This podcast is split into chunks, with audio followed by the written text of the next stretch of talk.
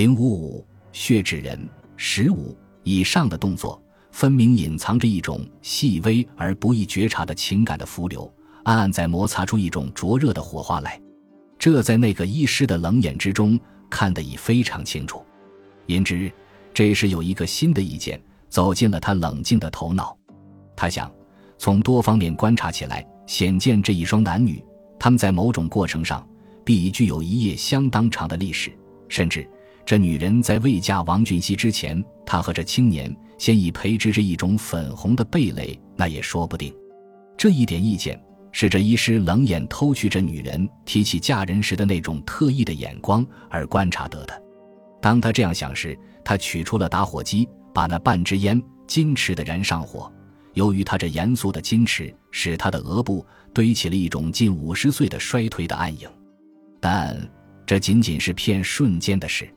他把他的背部在椅背上靠得更紧一些，一面闭上眼，把他的思绪送进了冥想的渊海。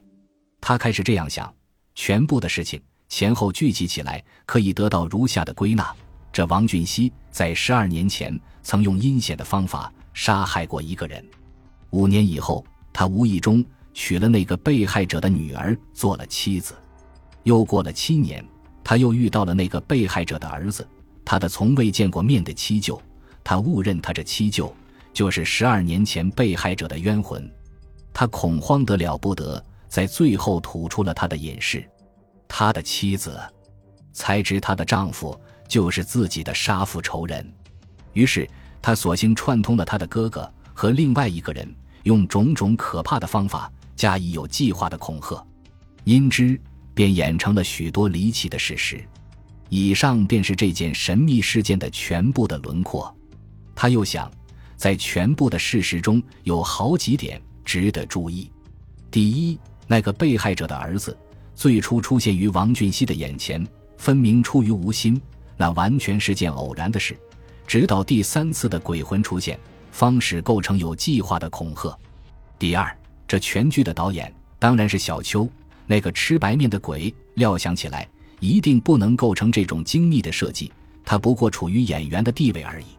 第三，那个扮鬼的角色，他的面貌和他十二年前死去的父亲，真会像到一模一样，丝毫无异吗？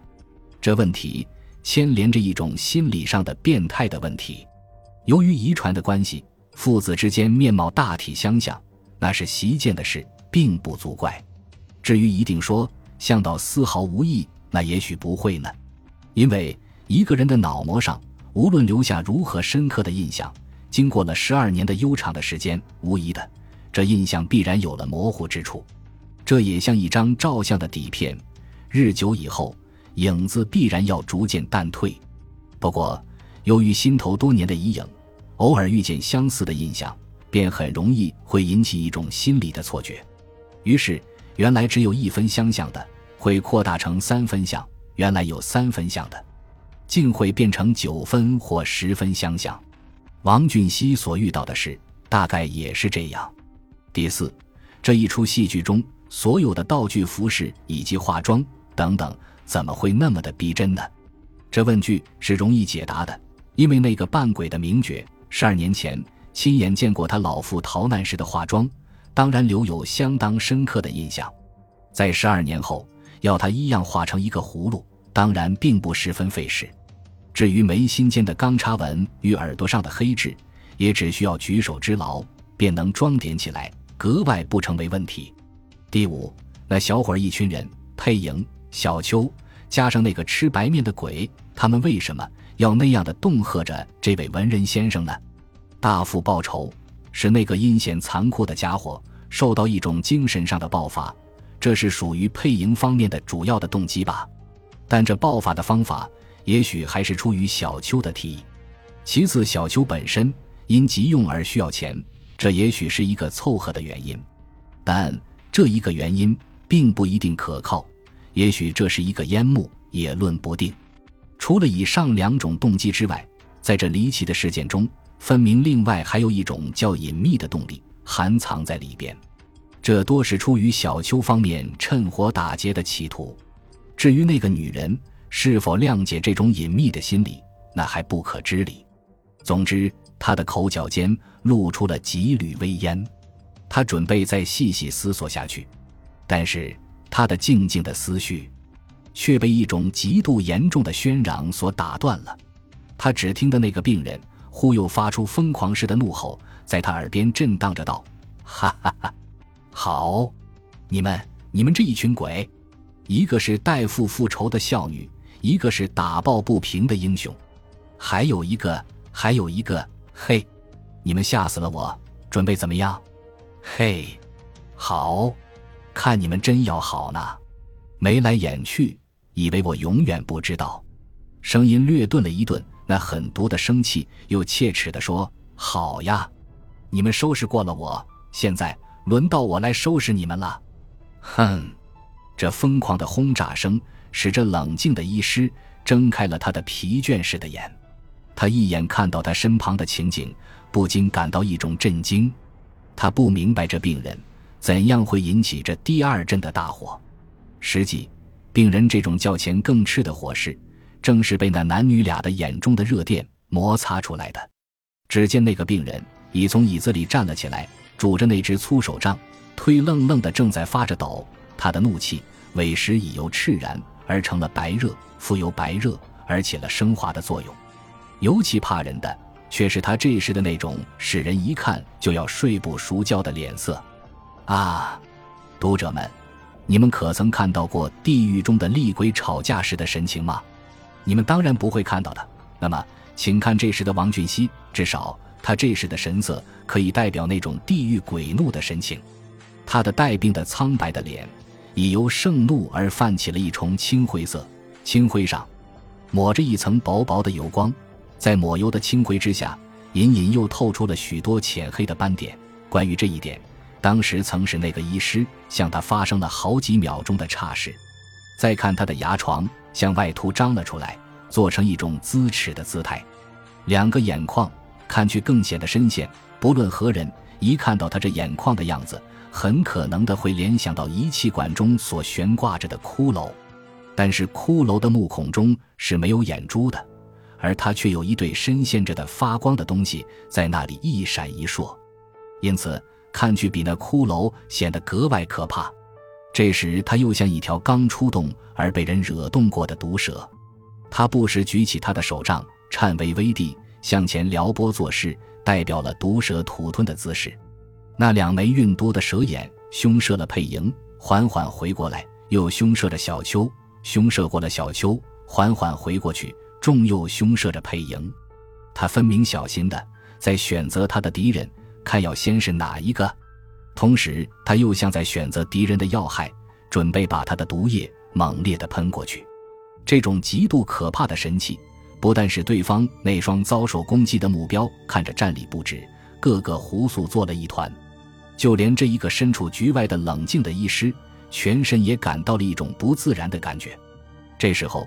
倘若没有一种意外的事情从中加以阻拦，也许在不到一分钟的时间以内，这间纵横数十尺的屋子里便要有些疯狂性的事实会演变出来。然而，那意外的阻拦毕竟来了，因之那疯狂性的戏剧也终于不曾演成。哎，慢一点，有一件最重大的事情还没有解决咧。极严冷的雨声。忽然从医师嘴里这样吐出来：“什么事？”